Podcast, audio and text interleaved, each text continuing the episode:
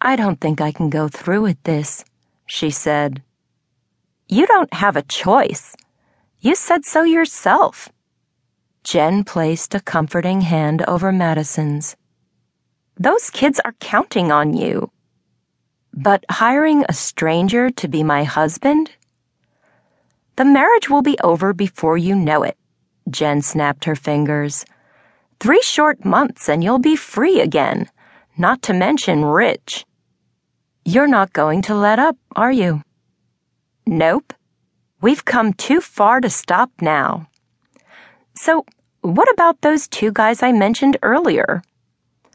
With a sigh, Madison purposely dropped her napkin to the floor. As she leaned over to pick it up, she peered across the room and this time spotted two good looking men in their late twenties or early thirties sitting at a table at the back of the room.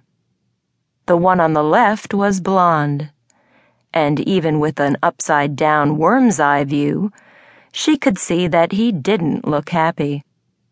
The guy next to him, on the other hand, was dark haired and broad shouldered, with eyes the color of mocha. Eyes that were focused on her.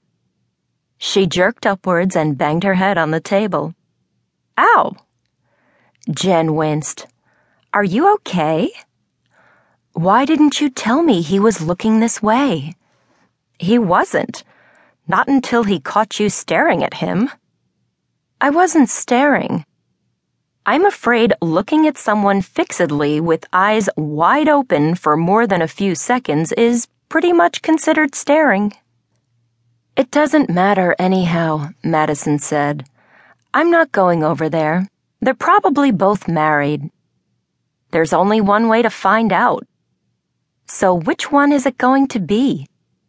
The idea of approaching the dark haired Adonis made Madison's insides churn. But she and Jen both knew she didn't have a choice. Not really.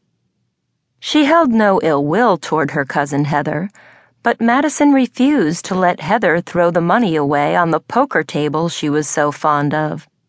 She could not allow that to happen.